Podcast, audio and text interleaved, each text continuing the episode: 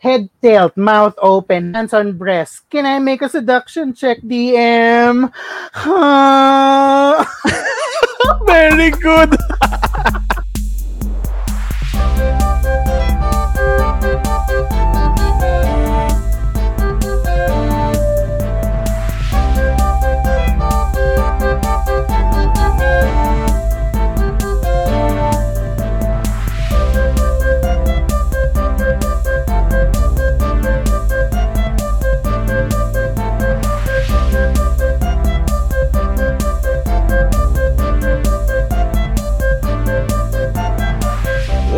to the Broke Gamer Podcast. My name is Kenny. I am the broke gamer who played some games, watched more games, and bought less games because, yep, I'm broke. Hi, how is everybody doing? Ako medyo okay naman. May mga hurdles na napagdadaanan in life, pero sugod pa din. Pero yun, hopefully all of you guys are using your 13th month pay wisely. Indulge yourself, buy the food you always wanted to eat, uh, buy a new game, and maybe meet up and have a staycation with your friends. Well, last weekend, actually, uh, I went out. For the longest time since the pandemic, I actually went out to meet new real life people, and it was quite nice. Uh, we stayed in an Airbnb around Bandaluyong and played some games. And the main event actually was playing Dungeons and Dragons or D&D for short. So, uh, what is Dungeons and Dragons, you say? Well, sabi ni Kuya Wiki, is a fantasy tabletop role-playing game or quote-unquote RPG, uh, originally designed by Gary Gynax. I don't know uh, how to pronounce the name, and Dave Arneson.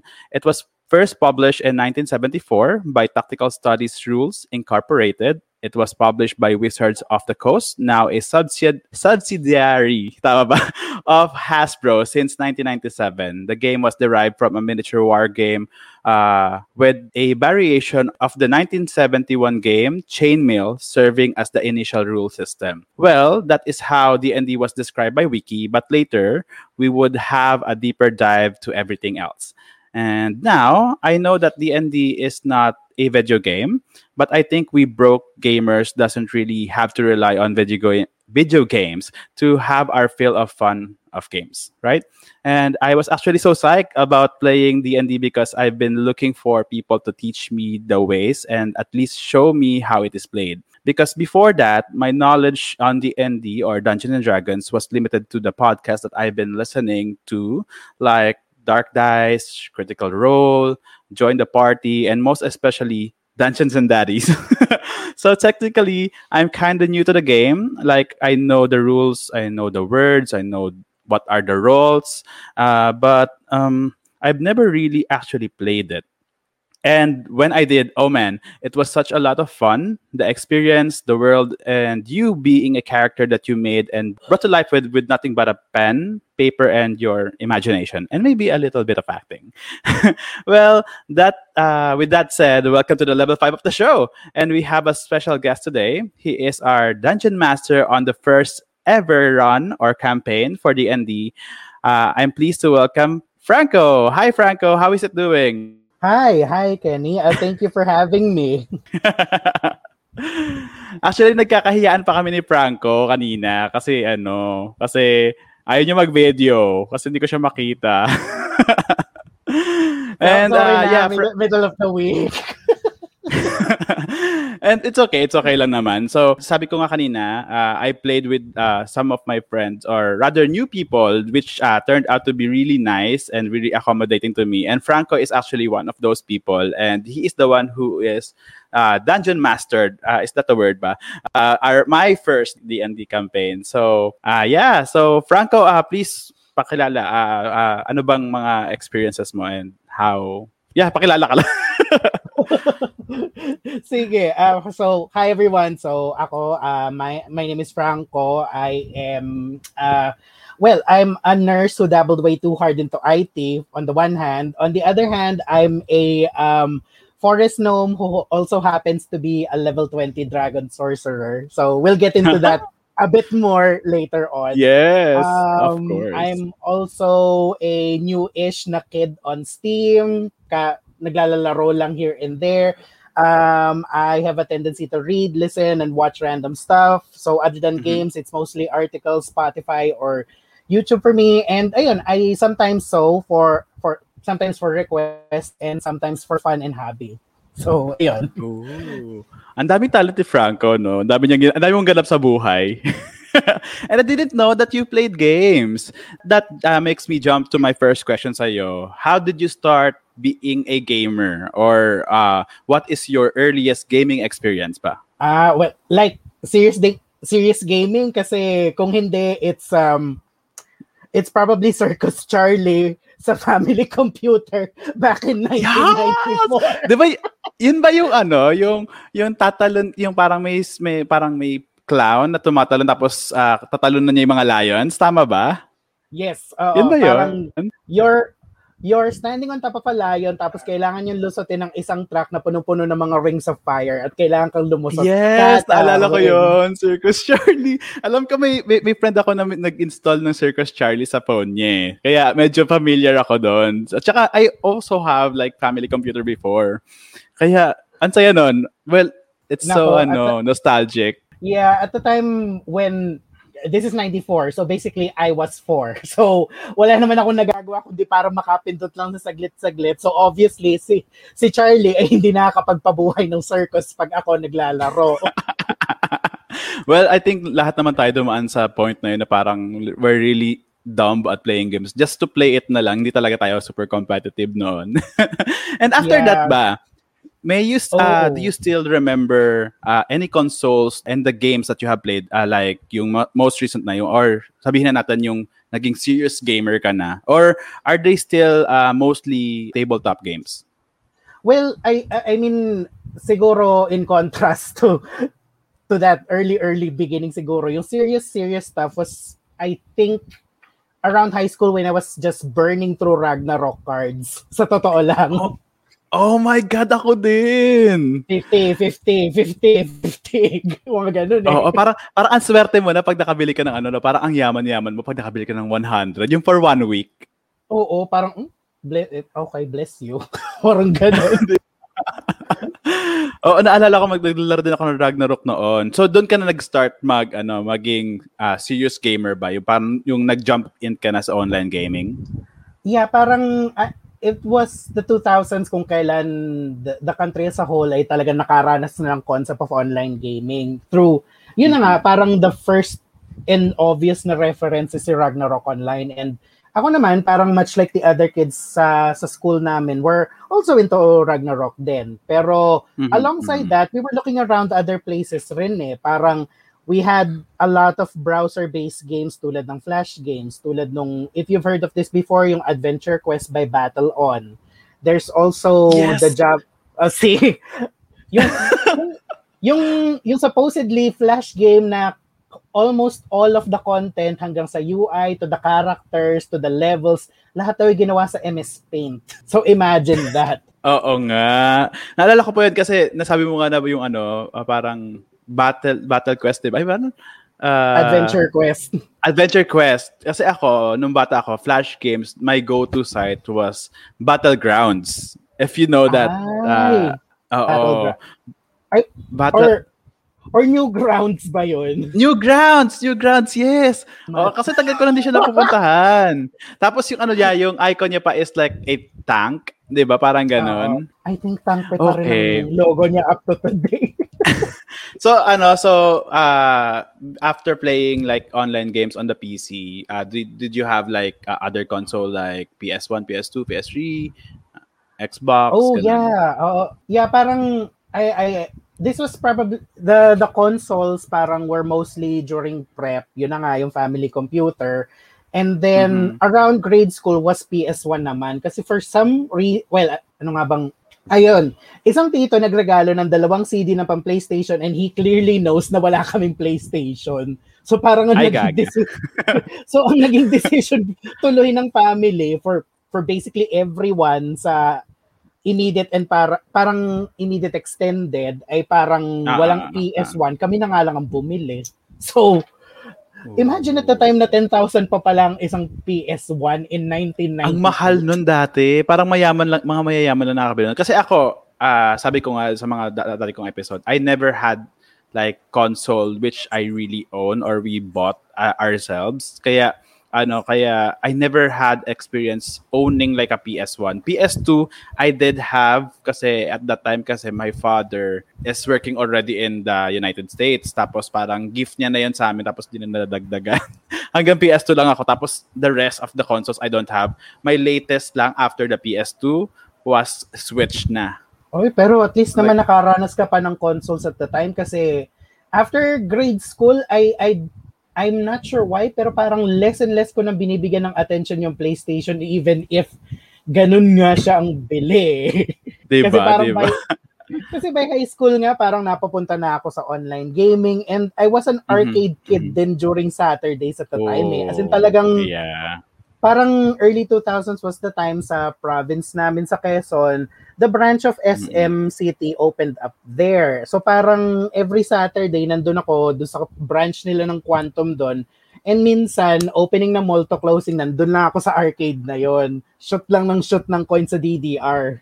Quantum ba yan? Quantum? Oh, yeah. Wala na kasing Quantum ngayon, di ba nagsara na sila? Ang daming yeah, nostalgic but... memory sa Quantum. I know. And uh, it's a it it's it has a lot of stories talaga that arcade.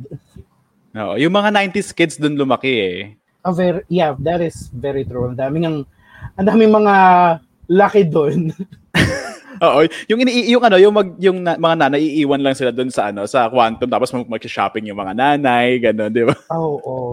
Yung mga yung kala mo pagkatagal-tagal pero an hour later hinahanap ka na ng nanay mo, uwi, anay ayaw mo pa.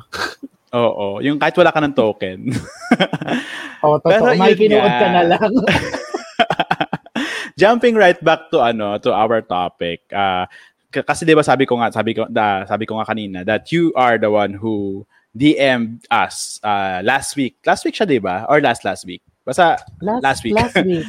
Oh, yeah, yeah. Just before ako kasi, we went into December, I think. Yeah, yeah. Oo nga, oo nga. So, kanina, ako, ako kasi kanina, I search Google yung narinig mo kanina na about the wiki uh, of, of DND, mm-hmm. about DND. And, uh, ay ako naman kasi like napag-usapan na naman natin nung tinuruan mo kami how uh, how to play D&D, what is the ins and outs, ano yung mga lore.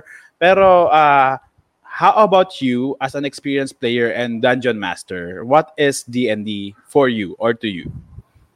You know, it's it's interesting for me kasi parang both my perspective as player and dungeon master tends to be the same pagdating kay Dungeons and Dragons kasi to me it's basically an opportunity for participatory storytelling kasi for those familiar with the game it's definitely distinct in that everybody at the table needs to um, well participate and add in a little something to the story being created. Kasi the mm-hmm. truth is, it, this is neither the dungeon master nor the player's story. It is uh-huh. everyone's story. So mm-hmm. everybody at the table is encouraged to really throw in what they want or uh, what they have into the story. Kasi we're building it together.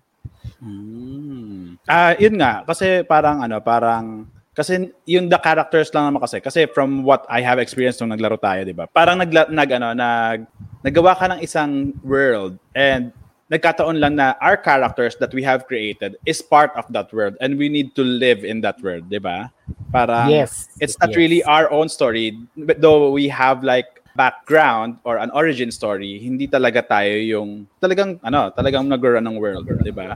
Yeah, pati even if parang on paper the dungeon master is running the world, he doesn't mm-hmm. own the story rin at the very end of it. Eh. Parang we share the mm-hmm, story mm-hmm. together talaga whether um yun na nga they facilitated the world for the characters to inhabit in tapos the characters make the interactions with the world so that yung mga lumalabas doon whatever effects whatever outcomes those become our story at the table. Ah, that's nice.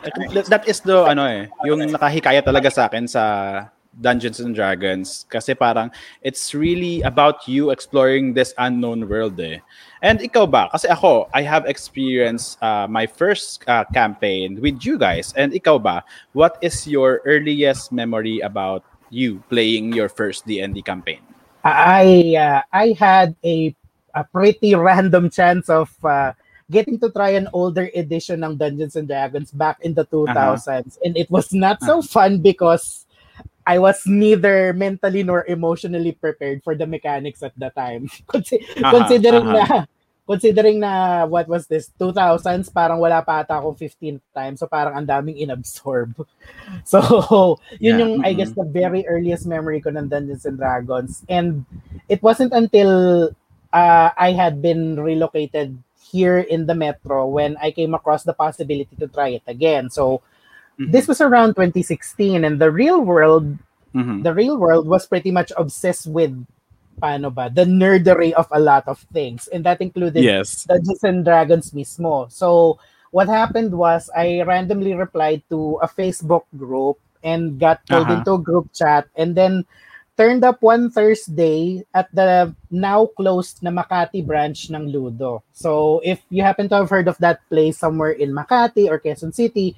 it's a board game cafe, which was a pretty big deal pala daw kasi mm-hmm. it, it sort of was like a safe haven of sorts for the geeky yuppies that wanted something else besides the pub scene sa Makati or the yeah, mall. Yeah, yeah, yeah, yeah, yeah. Ako kasi I have never been into one of those. I I have dated like a guy before na uh, sinama niya ako doon sa parang yun nga, parang board game eme nila.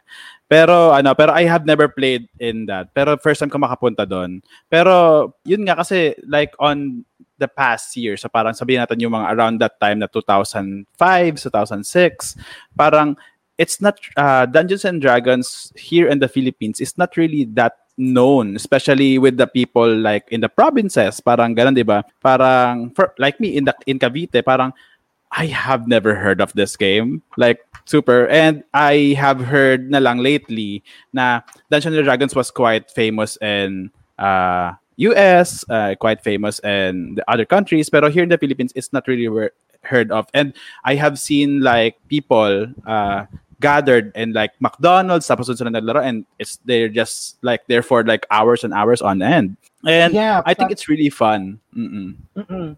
You know, here's something about that eh, in my uh, parang personal na memory. The very first na I guess yung pinakang first talaga of D&D as an idea, not necessarily game agad, yung first ever ko uh-huh. na memory, was Saturday morning cartoons. Kasi back in the 80s, uh, back in the 80s, there was this animated series na talagang Dungeons and Dragons where it's a bunch of kids na nasa isang theme park ride at na-transport na into some yeah, other yeah, world. I, I know that. I know that, ano, I know that cartoon. Parang na, I, I vaguely remember it. Like, I vaguely remember it. Every Saturday, that was my thing. So parang ako naman, not thinking kung ano siya, parang, ay, this is so cool. Iba't iba sila. May mga, meron silang mga kanya-kanya mga superpowers and it's a group. And I did not, and this was me, I think in the late 90s, coming from X-Men, the animated series in the mid-90s. So parang, Mm-hmm. Parang nagkaroon ako ng transition into this one na parang from superhero stuff into fantasy stuff. So parang okay. Yeah. And it Up. And it did not hurt na bandang 2000s naman was the time that a Dungeons and Dragons movie turned up. So Is there one ba? Is there one? Oh, yeah, there was there was one na parang ano ba to, commercial release, talagang theaters and everywhere. Um it did not do well, so parang naging cult hit na lang siya. But uh-uh. um ayun, parang there was a film in the 2000s that was followed around late 2000s by two more mm-hmm. films. Pero mga pa straight to video na lang. Pero ayun, parang those were my memories talaga aside from yung really bad experience at the first game. I I would definitely look for that kasi I'm right now, siyempre naka-experience na ako ng Dungeons and Dragons and I was really into the game. I would definitely look at that lot movie kasi I would like to follow the cult following of the game. and and yun nga kasi 'di ba, yan nga like I told earlier that you are the DM that we had. So, uh when did you kasi you are already an experienced player at that time, uh when did you become a DM naman? Like when did you start oh, I think I would like to learn more about the world building and uh, etc. etc. ganun. Where is my audio? So ayun. Welcome back sorry, sorry, parang nagkaroon ng problema sa Globe bigla. okay lang, okay lang. Let me, ano, let me just re-ask the question na lang. Okay. So, uh, yun nga, uh, you told me before kasi na you are ah yeah, like I told earlier na you have DM for us, 'di ba? like mm, last yes. week. Tapos how did you kasi you have already been an experienced player and uh, now you are you are a dungeon master. So I just like to ask, uh, when did you start or when did you become a dungeon master? Like the world building, the character creation, the campaigns. Uh, how did you uh, got into that? Ba? Oh, okay. So uh, so yun, I, I mentioned that I started with just one random Thursday game sa, sa Ludo back then. And uh, uh-huh. me and we ended up making it a weekly thing until we become we became such regulars at it that we uh, that we had our own group name and everything now that we still carry to this day. We're we're known as mm-hmm. the Greasy Witches. And fast forward a few months after May of 2016, Mm-hmm. We um, we attended uh, an epic D&D event in August 2016 and we were just a few mm-hmm. months of getting our feet wet in the game. We kind of had ideas that we wanted to do that too. Yung tipo makapag-organize ng sarili naming event and run mm-hmm. run games and tables here and there and we were very interested even at the start to to cater to newbies so that we can make the the community grow so to speak mm-hmm. so parang what happened with me was i started uh dming and i officially became a dm ayun actually within just a few minutes of playing with my guys the snitches although Ooh. that wasn't that wasn't from a show of confidence that I can fin- finally manage to do it ha. So parang that, yeah, that yeah, wasn't yeah. rin doon. parang naninibago ka pa din pero you just tried it lang. Parang ganon. Yeah, so parang cut to us November of 2016, we had our first event and uh, I, I wasn't too pleased naman do sa run ko sa sarili kong table pero you know, na, no one's ever really completely happy with their initial work in anything and you just get better yeah, yeah. over time and in time. So yun siya. Yun nga kasi kahit ako eh, like my first game through like with you guys, parang chef of course ako nung una kinakabahan pa ako like uh, I know for myself that I am quite expressive pero syempre there is a new thing because uh, I just know you guys like for like hours pa lang tapos ano tapos I'm here sitting in a table with like five guys being a character of a different league that, rather than me, Kenny, di ba? Parang ganun. Kaya parang nandun yung hiya, hiya factor, nandun yung parang what am I doing factor, like that, di ba? Oh yeah. It, it's a it's a typical thing talaga when it comes to news kasi parang uh, not gonna lie, there's a there's a lot to take in, but we're we're in we're in such a very uh, nice state of things, especially with Dungeons and Dragons mismo kasi there are so many capable dungeon masters these days na kayang-kaya nila mag-accommodate na newbies. They will hold your hand talaga to as much as you need to well yes. into the game so that you can mm-hmm. find your parang fun in it. Yeah, uh, yun nga eh. Parang I, I like that idea na uh, the DM would actually hold your hand because I actually felt that. Kasi yun nga, uh, jumping right into that, my next question nga regarding about the D- DMing. How do you, as DM, how do you go about encouraging people to play and uh, teaching potential new players like me, like what you did to me? Uh, ayun, you know, we're we're in a very wonderful environment and period these days because it feels like some kind of golden age for board games siguro and then maybe mm-hmm. coinciding coincidingly it might just be Dungeons and Dragons' is renaissance kasi if you checked further kay Kuya Wiki kanina D&D is pretty old like 1974 yeah, yeah. old so we are mm-hmm. essentially 3 we 3 years yeah 3 years mm-hmm. shy of a golden anniversary already so the thing is there doesn't necessarily have to be a need to actively market the game anymore. I mean, Mm-mm. siguro yung mga publishers, they can go ahead. Pero for for my case kasi, I just post stuff on social media because I find them funny and cool. But that's not to attract uh-huh. curious attention, even if uh-huh. that seems to be exactly what happens. And then, you know, most of the times it's just sliding into the DMs and telling them what D&D can be like. And it uh-huh. could be uh-huh. it could be a good a good amount of any and all three things na usually sinishare ko sa kanila with the newbies. Mm-hmm. Uh, one mm-hmm. one can be that D&D can be like your MMORPG but without the computer. So the, uh, yeah, the, yeah. the the idea there is that you can do a lot when it comes to what you were able to do back at your typical na computer or online based na MMORPG, especially with the combat. There are so many creative ways that you can do in Dungeons and Dragons that most likely you might not be able to do in a typical computer based game. That's course, one. Yeah. Mm-mm. The second one is D&D can be like improv considering that there's a lot of role playing involved. You need to portray your character so that we will be able to interact with them as we go along the story. And uh, Yeah. yun, speaking of ac- speaking of acting and portraying na rin lang, let let's clear the record straight na okay lang kahit hindi mag-English sa Dungeons and Dragons ha. Parang okay lang na mag-Taglish. That, Oo, that's, a kasi big, naalala ko, that's a big concern. naalala ko kasi, di ba, parang nung, ano, nung onset of our game, parang nag englishan pa kami. Di ba? and ano, and ako naman personally, I, I, I'm okay with that. Pero, ah, pero andun pa din yung charm nung pagtatagalog eh. Di ba? Alam mo yun? Oh yes. Oh yes. Kaya parang uh, there are there can be tables talaga that can go full Tagalog eh. There are there are those they exist.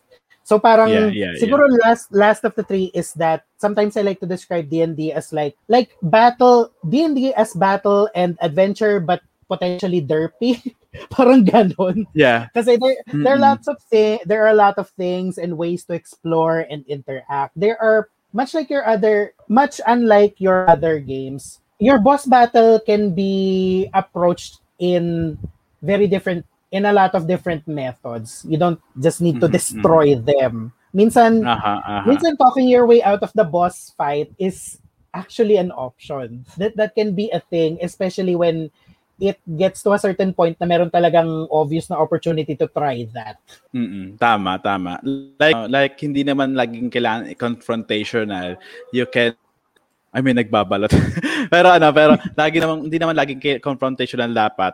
I mean, it is a world that you can really interact with. Hindi lang basta-basta na parang yung online games na laro natin na may kalaban, fight na kalaban, patayin yung kalaban. Like, it is a real imaginary world for us. Di ba? Yes, and because of that nga as a, an imaginary world, parang that's your that's your limit na lang. Parang be as creative as you want. You say na you wanna you wanna talk to this particular NPC in the hopes na baka meron kang pwedeng mag-gain sa kanila not just um their trust or whatever. Go ahead, let's give it a try. Let's see if Oo. they'll be uh, parang they'll be willing to cooperate. Parang ganon. okay, so ano, so as per my last question nga, uh, let's jump right into your process on creating the world and teaching the games, uh, the game rather, to the newbies. So, how is it coming a dungeon man? Uh, like, how is it like you being a dungeon master? Like the fun parts, the challenges that you uh, experience. Ano ba yung mga preparations mo beforehand, for example? Okay, so uh, with me as a dungeon master, it can be like mm, like a producer slash director slash camera crew slash 1990 Artist. sitcom audience na tagahaha on cue sa bleachers. Parang ganon. Hindi kasi I I I I saw you 'di ba kasi we are like two days there. Tapos sa, sa last day sa second day tayo talaga naglaro like almost the full day tayo naglaro ng Dungeons and Dungeons and Dragons. Tapos nung first day natin, I see ah, naglalaro kami ng board games and I see you like drawing, I see you on your computer. Ano, nakikita ko how ano ito, ah, ito yung magiging map para ganon. And I'm really amazed. I'm I'm really ano parang gusto kong makialam pero sabi ko hindi pa tayo masyadong close atan. Nako, eh, you, you could have just approached me kasi parang I'm more than willing to share itong mga ganito kasi, well, Ah. besides the fact na it can be a lot, so why not? Parang go, let's go ahead and talk about it. Pero ayun siya eh, um, as a dungeon master, you need to be ready to bring in anything that the current scenario at the table calls for. If they Ah. say they want to traverse a ravine that you mentioned, when they ask for visuals of the immediate surroundings, you have to be familiar that that's going to require them to perform a certain skill in order to successfully or unsuccessfully traverse said Ah. ravine.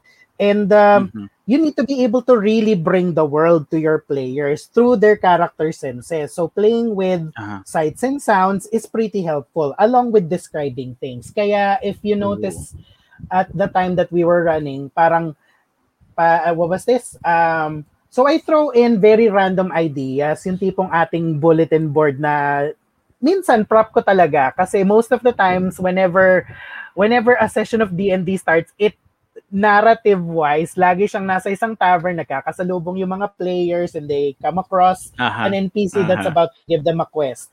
So uh-huh. parang my spin on that is a bulletin board board where the play the characters can take interest and pick up some ideas or tidbits that could lead them to uh-huh. something that they might try in the future. And uh-huh, one uh-huh. one of them was regarding a musician na sa ka- one of the characters in your campaign decided to to suddenly tap in the middle of uh parang amid, in the middle of a mishap at the tavern mismo. They requested di ba a specific song. Na-trauma na nga ako sa tavern na yun eh.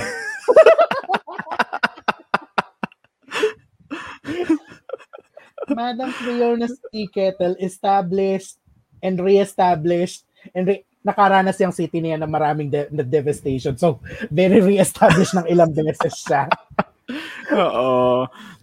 So, yun It's talaga, a, yun yung, uh, uh, go ahead. Yun, yun siya eh, parang yung, actually, with sometimes with just sitting or posing, posing at mm-hmm. my end of the table to role play yung tavern lady na sabi ko uh, nga naman she's played by Jennifer Coolidge kaya puckered ang lips medyo may konting dainty yeah. na look yeah. very dazed and ditzy parang ganon so there's a way talaga to to provide visuals na not only ma-appreciate ng mga characters into the into the players mismo but you know magagamit uh-huh. rin nila if they are creative and observant enough Yeah. And to be honest, nung sinasabi mo si Jen, si, ano, si Miss Coolidge, ano, na-imagine ko siya, like, nakatayo sa kaganyan. Tapos, uh, yung, yung, tapos nakadamit siya ng damit niya na nasa, ano siya, nasa Legally Blonde.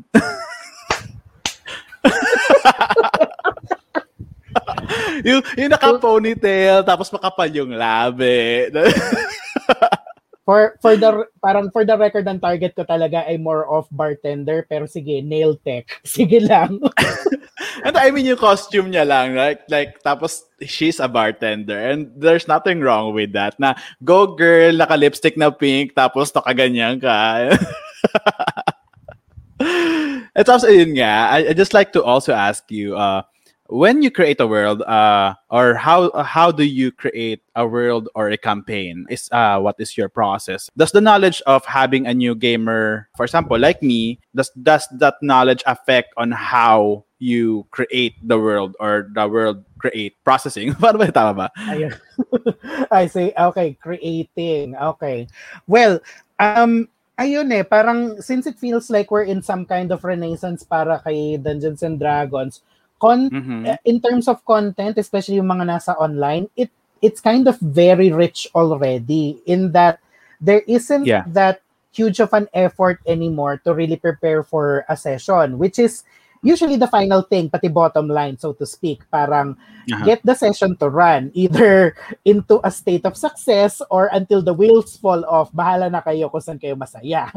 but you're but you're still more than welcome to try doing other things from scratch, considering that there mm-hmm. are also a lot of materials to help you out on that, as in mga guides and all that. Mm-hmm. But um basically for for my case it's books and books and books maybe articles and then books. And uh, yeah, yeah, yeah. after a while you have you get to have a feel for what you like to facilitate at your to your game. Parang mm-hmm. that's the term i like to to think of kasi when it comes to dungeon masters. They're more like facilitators to the final um, resulting story that the players through their characters are bringing and building. And uh, uh-huh. for me i really like to lean towards yung mga social socialization pati exploration part ng Dungeons and Dragons since it feels like a lot of people can come together through that direction tipong yeah, yeah. there mm-hmm. are curious there can be curious MMORPG people that are surprised mm-hmm. at the idea that you can talk your way out of a boss fight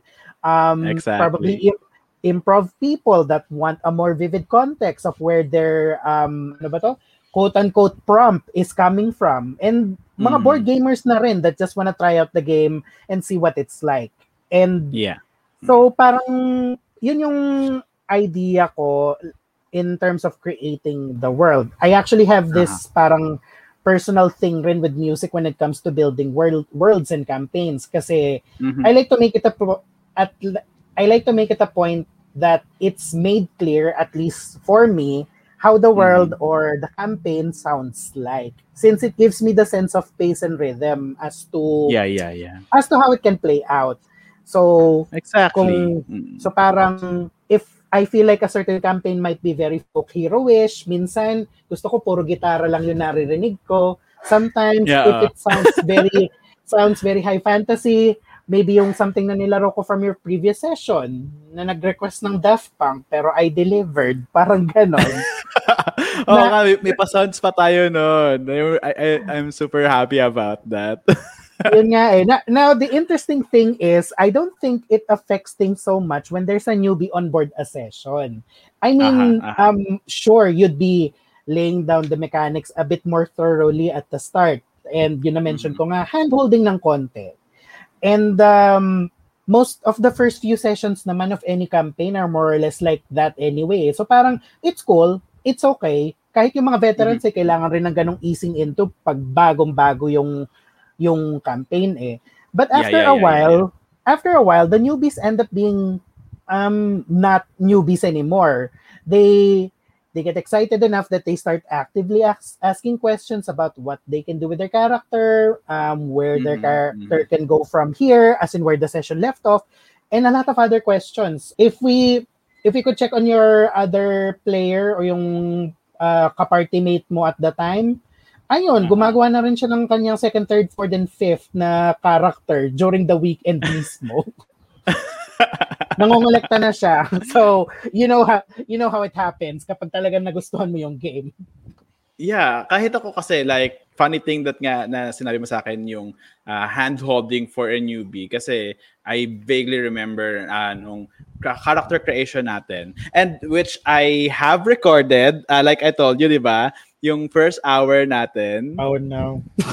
Oo. If the first hour of our recording, I have a recording of that, which I would release uh, together with this uh, episode. And uh, Yay for bonus maririnig nila doon. Yeah, maririnig nila doon na yung papa natin. Kasi medyo, medyo maingay din naman siya kasi dami natin nagsasalita over each other. Pero I think it's a nice touch na parang, oh, this is how we started. And I'm really, ano, ayun nga, going back to the topic of hand-holding the, the new characters, uh, I really appreciated that na uh, wala akong kaalam-alam, I just know uh, the rules and whatnot. Sabi ko nga kanina na, pero uh, like ituturo talaga ng mga tao na nakakaalam na this, uh, ito yung character mo, ito yung mga pwede niyo gawin, ano yung gusto mong ilagay sa character mo, and that is the spirit na parang, oh, this is a really nice community to be with. Parang ganun. Yun siya eh. Kaya parang I don't think it's I mean, it's probably just me coming from a group that have been catering to newbies for the longest time. Kasi parang Mm. we we went on to evolving into catering to newbies in some very different ways eh. I mean, I I don't want to brag my group too hard, pero we got connected at some point with some some schools like Lasal pati I Academy in Makati kasi they wanna like test the game out on the kids. Kaya Mhm. we we've been so used to newbies na talaga. Kaya parang it's not a big it's not a problem problem at all pag may newbies sa table. They're very welcome. They should come in, grab their chair, magdala sila ng kanilang chair, whatever, pa-share lang, baka masarap. And, you know, le- let's do, let's roll your character Yeah, and then let's go. Oo, and I, I'm ang saya-saya natin noon. And ano lang, uh, like talking uh, going to the topic of newbies, uh, does one uh, ha- have to ha- have to be familiar rather with fantasy lore to play or can a newbie uh, just be like no uh no knowledge of anything like RPGs no and not like magic or the sabihin natin Lord of the Rings or what whatnot uh does uh does one should have that kind of a little bit of knowledge before joining in ba or magiging mahirap para sa isang newbie na mag-join kung wala talaga siyang kalam-alam with when it comes to like fantasy stuff. Oh gosh, no, hindi siya requirement at all. It's it's definitely appreciated if um, they do have an idea of lore, like what the world slash worlds of D&D are like, tulad ng case mo. Uh, when you seem pretty familiar with Forgotten Realms, so I was kind of surprised na, oh, somebody's doing their research, and then yun pala nakikinig siya ng Dungeons and Daddy, so, mm. but, which, but, which, which, which I saw on your face na parang, hmm,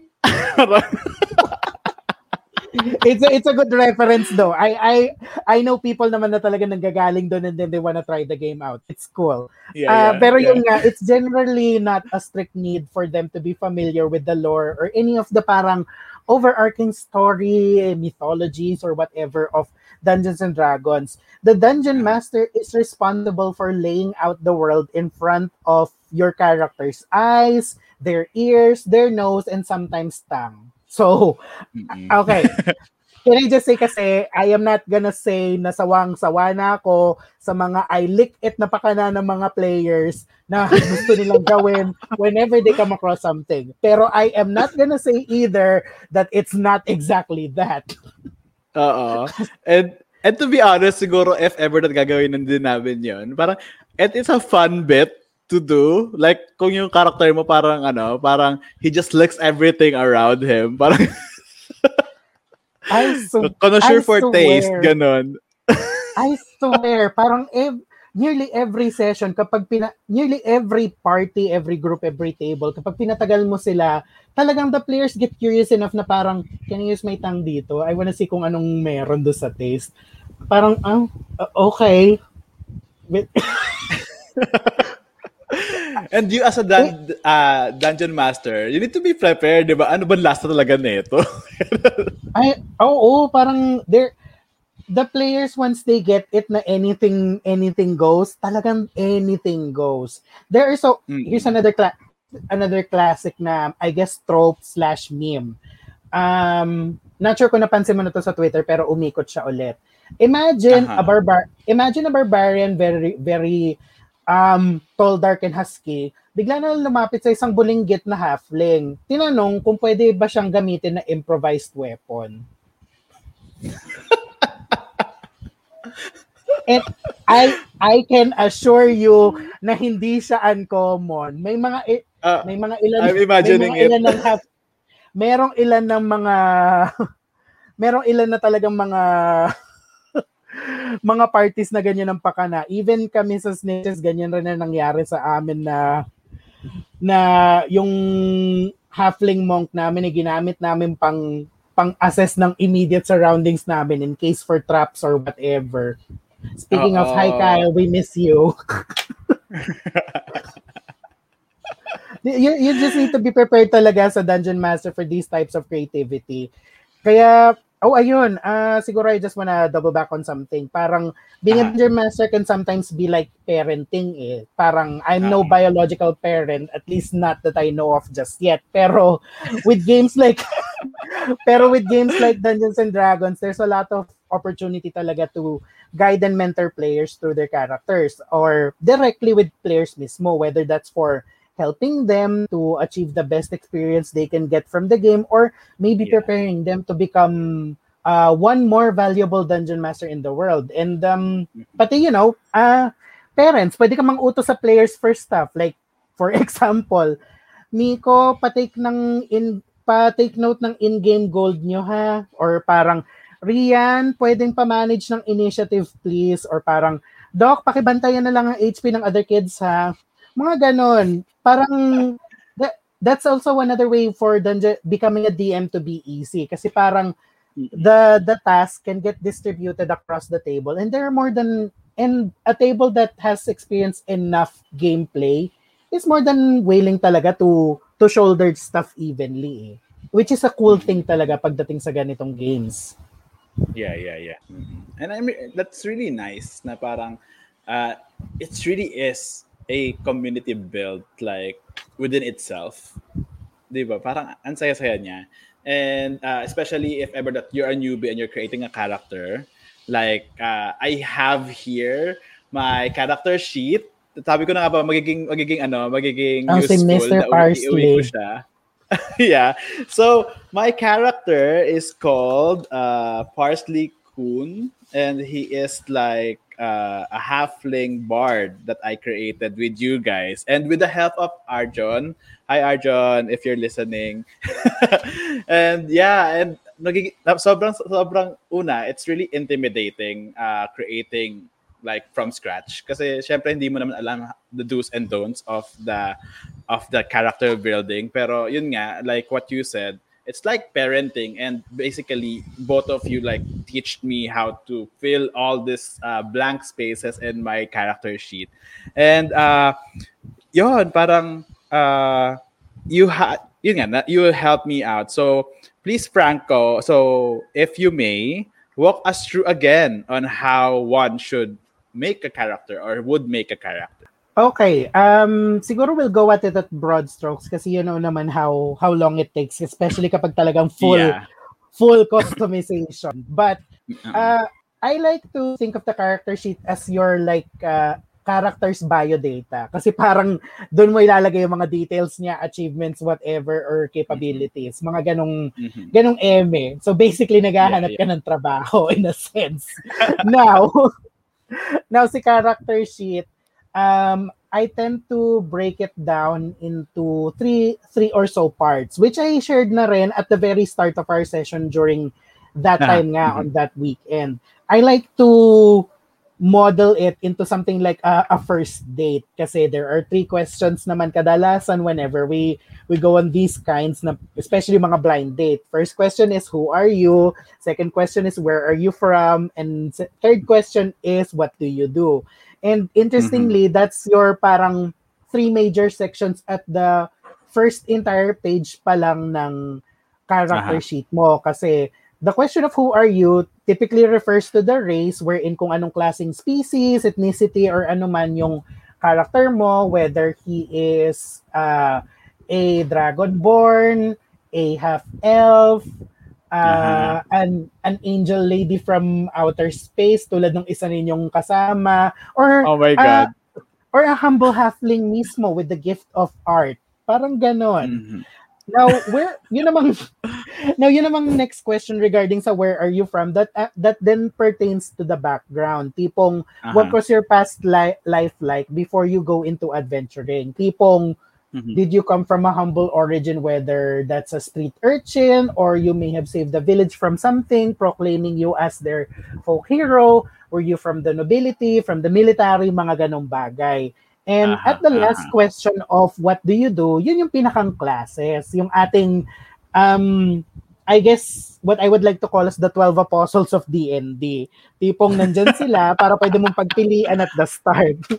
Aha, aha. So parang I like to model or parang I like to structure yung yung flow ng pagka-create ng character through those three questions which may have a tendency to be um, to have us jumping around places dun sa character sheet. Pero in mm-hmm. terms of comprehension para sa player, nagagets nila ka, nagagets nila ito na mas madali eh. Especially sa pag-encode mismo since itong si Race, hindi siya masyadong customizable as in fix kung fix. Si yeah, background, yeah. medyo may konti pa diyang leeway. Si class naman, ang dami mo nang pwedeng pagpilian. So parang mm. we we ease into the flexibility. Pati minsan kasi kapag you go at it in other ways, tipong class muna ang una, bigla na lang magugulat ka na lang, may kailangan ka na lang i-adjust later on na ba kailangan i-backtrack and all that. Uh-huh. Pero generally, yun ang aking approach so that they're familiar about who they are, where they are from, and what they do. Mm-hmm. Yeah. Yun nga, parang, well, napagdaanan ko naman din siya. And uh, I think uh, I have made my character good naman siguro. Hindi naman ako siguro isasumpa ni Parsi sa ginawa ko sa kanya, di ba? And uh, yun, ano, ano lang, I just like to also, kasi I see here, and siguro uh, there would be uh, newer gamers na uh, would try or would like to, uh, or would be inspired rather to try out D&D. Uh, gusto ko lang i, uh, i tanong din kasi 'di ba parang I would like you to explain also the mechanics of the roles. Kasi meron tayong mga nakikita dito like the acrobatics, the animal handling, arcana, persuasion, whatever, whatnot, uh, which is also affected by the roles of the game, right? And uh, as you, uh, as as an experienced player, uh, how would you uh, explain it like super briefly uh, for our uh, likely gamers in the future? Um. Oh, okay. Well, siguro quotable quote, adventure could not be adventurous not without a sense of uncertainty. Feeling ko yun ang idea natin doon. Uh-huh. Now, the uncertainty is something na kailangan naman natin syempre i-sort out, especially in the case of Dungeons and Dragons. And how we sort mm-hmm. that out is rolling is by rolling dice. Tipong, mm-hmm. again, yung na-mention ko na idea ng players before, they wanna traverse a ravine. So, they might need to do an acrobatics check so that they can find their footing para makapag makababa sila sa bato slowly or not aha, slowly aha. depende na sa kanila. So that entails that entails a bit of rolling uh, a bit of rolling dice para matingnan if they're successful at it or mm-hmm. they're not. Parang ganon. there's there's also a lot of other places na nagagamit yung dice kasi doon rin dinedetermine how much um, damage is being sustained from a certain mm-hmm. effect. Like say, mm-hmm. Sa kasamaang palad, yung pag-traverse ng ravine was unsuccessful. They might have fell off a few feet. So, that will mean na kailangan tayo mag-roll ng certain amount of damage na kailangan ma-receive ng character. There's also, yeah. there are also a lot of other things wherein the dice can come in handy, especially in the case of the dungeon master kasi minsan minsan he's faced with with certain choices at parang hindi siya makapili na maigi especially since he's catering to the players, ako facilitating the the session on the fly. So parang one ano ba to? 1d4. Tipong uh-huh. choice 1 parang ang mangyayari is four sides siya. So, ibig sabihin, one is choice one, number two is choice two, number three is choice three, number four is DM's pick. So, parang ganun na nangy- pwedeng mangyari. Which I actually did at the very start. What happened with you at the tavern with the with the Ito na tayo. Uh. Yeah, what happened what happened with the session doon sa supercharged na Dragon Tooth was random. As in may prepare pa ako ma- mga other scenarios at nirolan ko lang kayo kung alin ang maaabutan ninyo for the night. And ang nangyari is is the bomb. Nagkagulo. Nagkagulo-gulo nga. Like, super, no? I remember this uh, game. Like, unang-una na sa tavern kami. Then, this one shitty I I, I would ex, I would explicit it na biglang kasi uh, Teddy's uh, character is uh, Hi uh, Teddy. Hi Teddy. Uh, what you can call super she's good, 'di ba? She's she's a good chaotic good, right? Tapos ano, hello. I'm back. Oh gosh, something's happening kay Globe. I it's okay, know. it's okay. I would just cut it out. Pero yun nga, I remember uh, having Teddy's character, I forgot the name eh. Do you still remember the name? Oh, of course. Anna. Hi, Teddy. Anna, right? Yeah, so parang Anna or Anne, parang ganon. Anne. Uh, oh my so... God.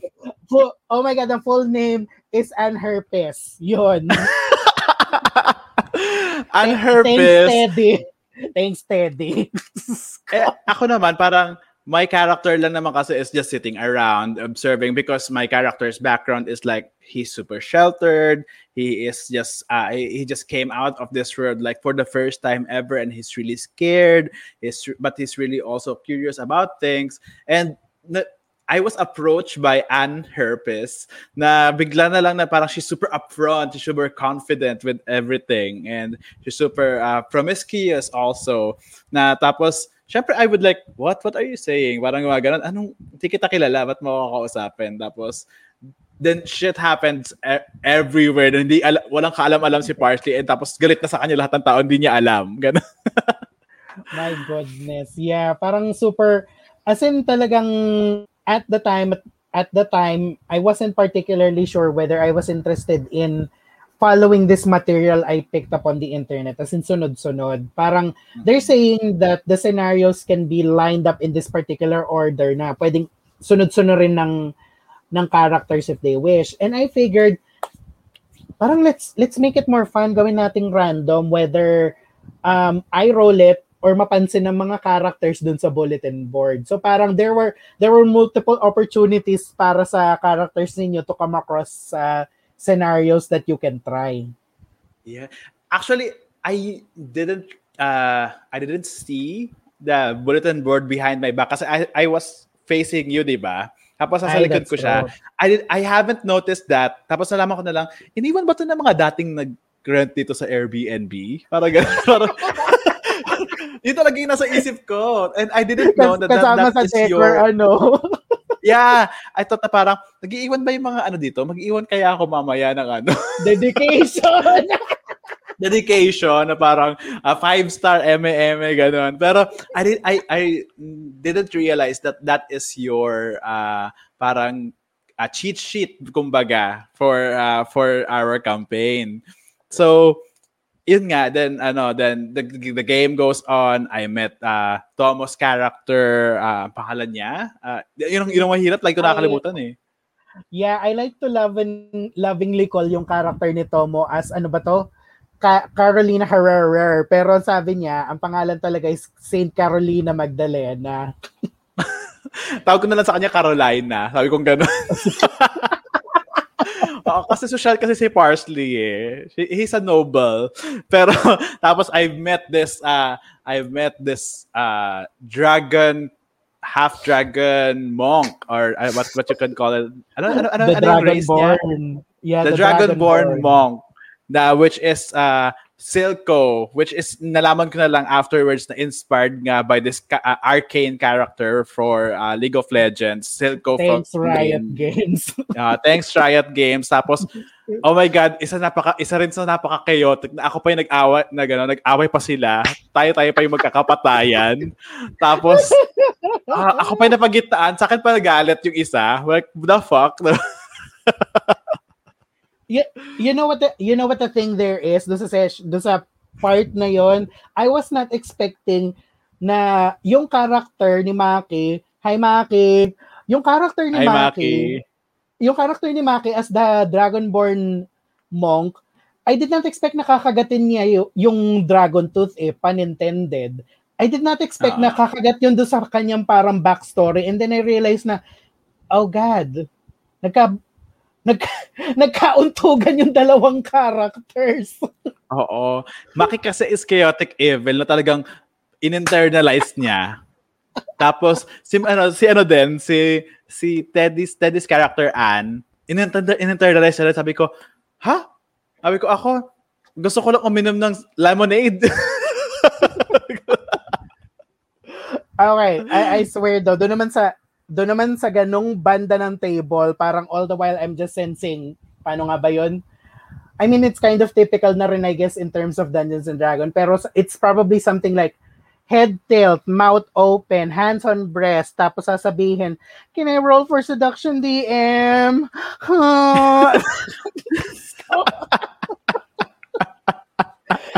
Ay, may mga may mga ilan talaga nasasagarin ng ang kanilang charisma check. Nako.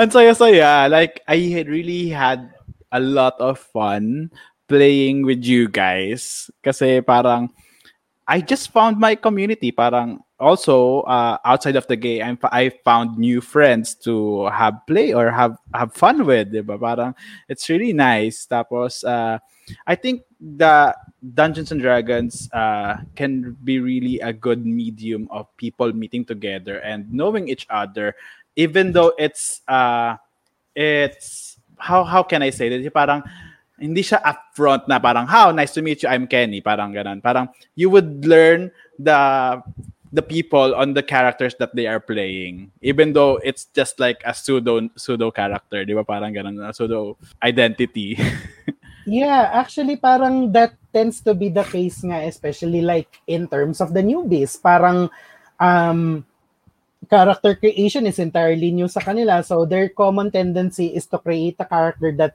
is um, more or less based on themselves in a way, parang ganon. Mm-hmm. Much like yung kay Maki, he admit, uh, parang there are some semblances, pero y- yun ang kanyang naging creation dun sa character. So, mm-hmm. in a way nga naman, it's a it's a very comfortable way of getting to know each other as players eh, through your characters. And it's it's been the thing rin naman more or less for the longest time pagdating kay Dungeons and Dragons. Like it's it's many many de- decades in existence. Parang it's um it's pretty introverted rin kasi in its own way. Pero parang you know, it's a good parang baby steps slash training wheels into socializing with other board game yeah, people and totoo. you know role playing gaming people. yeah, it's and it's it's a bunch of nerds playing together, which I really love because I pretend to myself sometimes as a nerd in himself. So, uh, alam mo yun, parang you just create this character and you live his life for him and uh, and interacting with other characters that other nerds like yourself have created. And you are all living together in this world. And that, i think that's a the beauty of it. Parang oh yes. You know what? Uh, just in case naman ha, we decide to move into another section i think this is this is i'm gonna slip in itong small segment na ito eh. Kasi um i've been in touch with parsley cones party parang kinamusta ko lang sila if in case meron daw silang messages. So, I gathered Silco. Seryoso ba? Yeah, I gathered, yeah, I gathered uh, Silco, Carolina, and Anne's messages in case meron silang gustong iparating daw kay Mr. Parsley Con. And um, Oh my god. This is this is actually a surprise. Hindi ko to alam. We haven't planned it. So, yeah. It's exciting. Sige, go, go. All right, let's start with uh, Master Silco. Sabi niya, uh, pakisabi na lang naman na wag na gawing big deal yung Dragon Breath ko. Mat- mabait talaga si Silco. Pro- problematic lang talaga. It's a face. Pakyo ka, pinatay mo kami.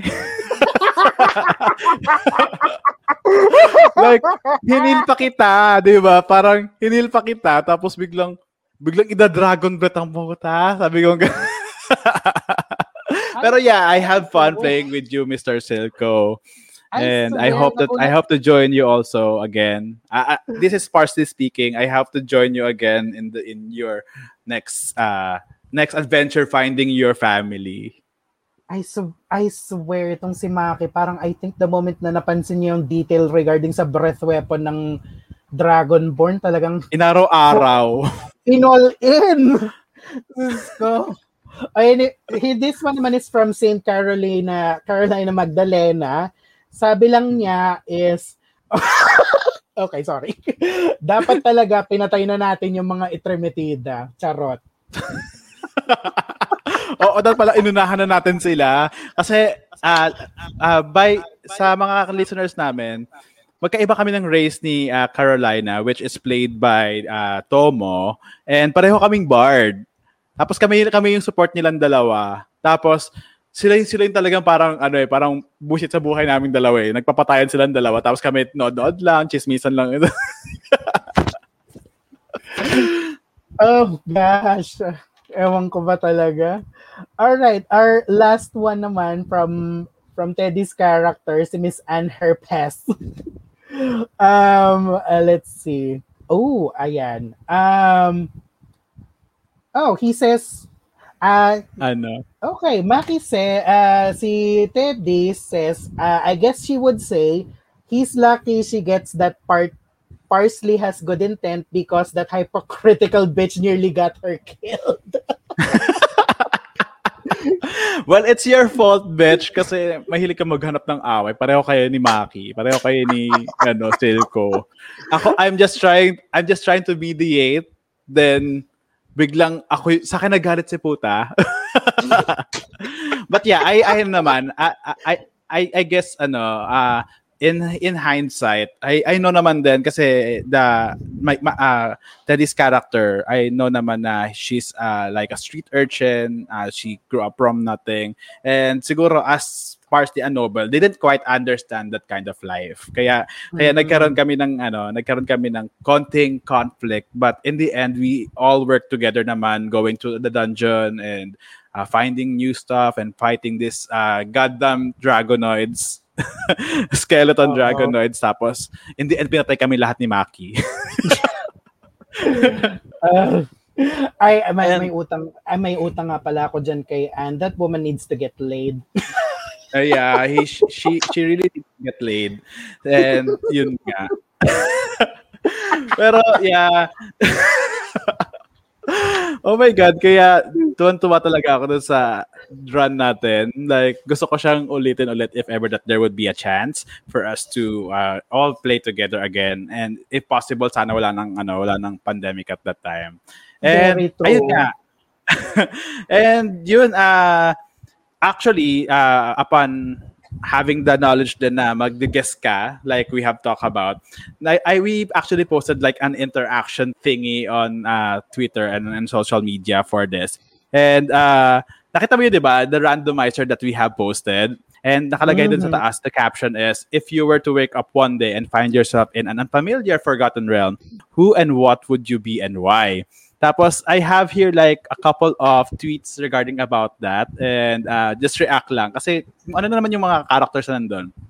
So, Oh, sabi go, ni go, go. Jason sabi ni Jason Voorhees at Derek Polar, I got a cat lady. I don't mind being a cat lady. I can use my cat-like nimble body to get around places quickly, and I can use my charm to lure men or women to me as as distractions. Pero ang nakakatawa dito, hindi naman talaga cat lady yung nakuha niya. It's a harpy. It's a fucking harpy. I really thought na cat lady rin siya eh. Yun nga. Tapos may mga nagpo-post pa na parang ano, parang drag queen daw. And tawa ako ng tawa. Si Nina Bonina Brown doon sa kanyang Tiger Drag. oh my God. Anyway, Yeah. sorry, going back. Yun nga, and, and ito, na- ito na pa, uh, another one. Uh, John Ron said, uh, or at John de Guerre said, working like any other mortal is so overrated, so I shall be a nice and cute slime adventurer slash wanderer. Uh, one who travels by hitchhiking on other people's shoulders, posing for artists, and snacking on sweets and ne'er-do-wells alike for my own growth. Kasi ang nakuha niya yung slime. Yung slime na nakalagay dun sa ano, randomizer. Wow. uh, if ever ba, ano, pwede, pwede ba, ano, if, if, meron ba mga ganong, ano, may mga ganong mga races ba? Like, I- like I the mean, other na, in terms of monsters na kailangan ma-defeat ng mga characters, there are there are a lot of those things. Um uh, I I guess yung common term sa kanila are the oozes. As in they're very slimy, very gelatinous kinds of things, varying colors. The most famous one is yung ka, yung very meme-worthy na monster known as the gelatinous cube kasi it is Yon, alam ko exactly- yun. It is exactly what it is. It, yun nga eh, kasi I also always hear that gelatinous cube monster on Dungeons and Daddies kasi na- na-encounter din nila yon And I searched for it and it's literally just a cube of slime just going around, eating everything on its path. yeah, parang the the thing is kapag the moment na magkatabi na kayo toe to toe in combat, there's a very high chance na ma-absorb ka into the cube at parang you know, parang i- palutang-lutang ka na lang sa loob nung nung gelatin eh. I mean, I'm sure I'm sure every table has at least one fond memory tong dyan sa gelatinous cube na yan. Much like siguro yung sa amin sa snitches like way way back siguro 2017 one of ours Ah. na na bard uh, bard warlock na multiclass bigla na lang na-stuck siya dun sa na-stuck siya dun sa sa cube at the time siya parang nag nag-shape shift siya into another lock and what happened was in our heads na-stuck yung yung character niya inside the gelatinous cube habang kamukha si Shakira. Ang gago! Basta may, may sinusubukan siya doon and we were just uh, we were just interested in the idea na "Oh, try mo si Shakira. so, uh, I, I, I, I imagine na parang lelo, lelo, Oo. Oh, more or less parang ganun. Sinusubukan pa rin niya yung, ano ba yon yung hips don't lie, pero bumubula-bula na lang yung lyrics from outside the cube. Ay. Okay, so, ito pa sabi ng isa pang ano, isa pa. So, sabi ni Frank N needs to write at German underscore cheese. Ah, yes, a leech demon lord. lord. I shall live forever as bone and shadow, yet all powerful infinite darkness that commands legions of the undead while disguising myself as a hero that helps people out. Sounds like a lot of uh, a lot like Overlord, isn't it? Oh, yeah, kasi nakuha niya yung parang dark shadow figure. Tapos ano, tapos pinapretend niya yung Overlord anime. Yeah. It is funny, funny enough, napasilip ako dyan sa Overlord anime na yan. It's pretty interesting. Anyway, diba? Ang saya. Uh, yeah. It, sa sa Dungeons and Dragons kasi I have no idea why pero it's it tends to be parang nearly every spellcaster's wet dream na maging lich at their later careers eh. I mga parang, ano, mga yeah. parang yung mga wizards na aral na nga ng aral, hindi pa nakakontent, na kontento, pa, patapos na ang buhay nila na parang, ay hindi, pa-open time pa po. parang, Parang hindi sila namamatay. Tapos ano, mga necromancer sila.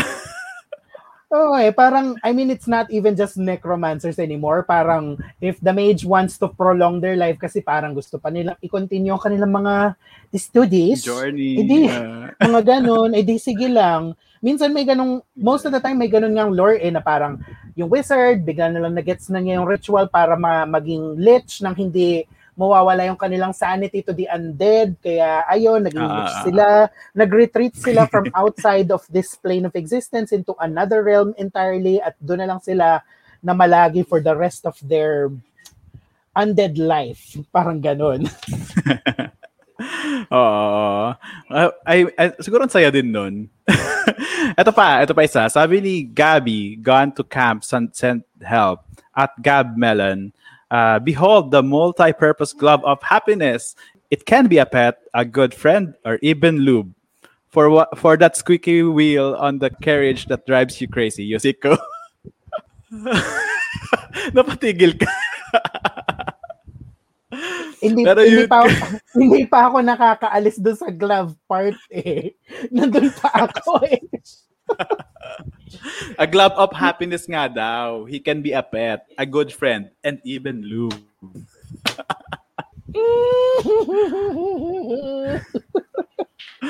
Alam mo, ito, ito, ito, ito, ito, ganito, Kenny, these are the stuff na ang mga dungeon masters ay kailangan maghanda. these, are the stu- these are the kinds of stuff that DMs tend to put up with. Kasi talagang, uh,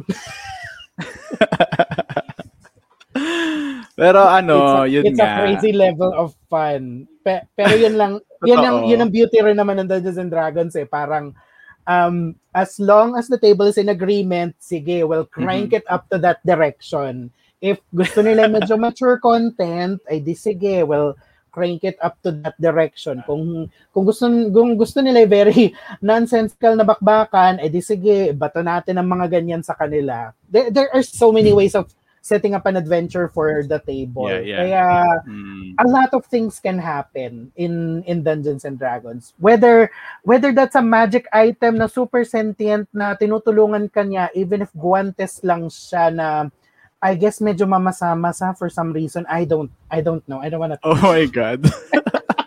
I don't okay na ako.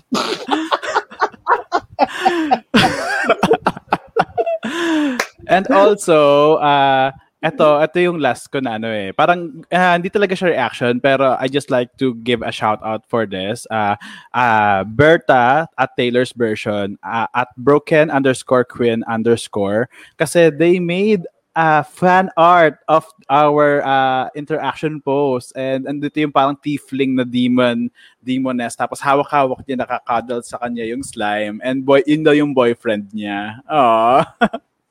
I just like to thank you, uh, thank them. And also oh. you, uh, as uh, binigyan mo binigyan mo ng oras tong podcast ko And uh, I know na nagkaroon ng konting technical difficulties. Alam naman natin. But uh, we came through and uh, I'm really happy for you to be here. Uy, it's it's been fun having to be here with the podcast. Uh, yun na nga eh, uh, like I said earlier when we were just parang floating the idea, parang I was really, really pushed talaga to make this happen kasi this, uh, there's a lot to like look into pagdating sa Dungeons and Dragons. There's so much that you can explore, so much you can learn, and yun rin, so much to experience and meet. Exactly, exactly. And also, since alam mo na, this is the time for the bit that I have told you earlier. Remember? Kasi. I asked kasi Franco to have like a small bit like what uh, na kasanayan na natin sa mga past uh, guestings ko to have like a little bit of a bit that he can make for the podcast. So ano ba yun Franco? Explain mo nga sa atin. You have the floor actually. Bit time. Okay. Um Sorry, this is the part na yung parang sing anything something something. By yeah, di ba sabi ko sa'yo, parang mag-prepare ka ng something na parang ano, ganyan. Well, yung kanina yung seduction check ay talagang that would have been first bullet eh. Pero you know actually, what, that's out. Actually, sinave ko na siya. Actually, that can be a bit na. Sinave ko na yung time, time, time niya dito. Na parang, okay, yun ang, yun ang gagawin ko kasi ang saya nun.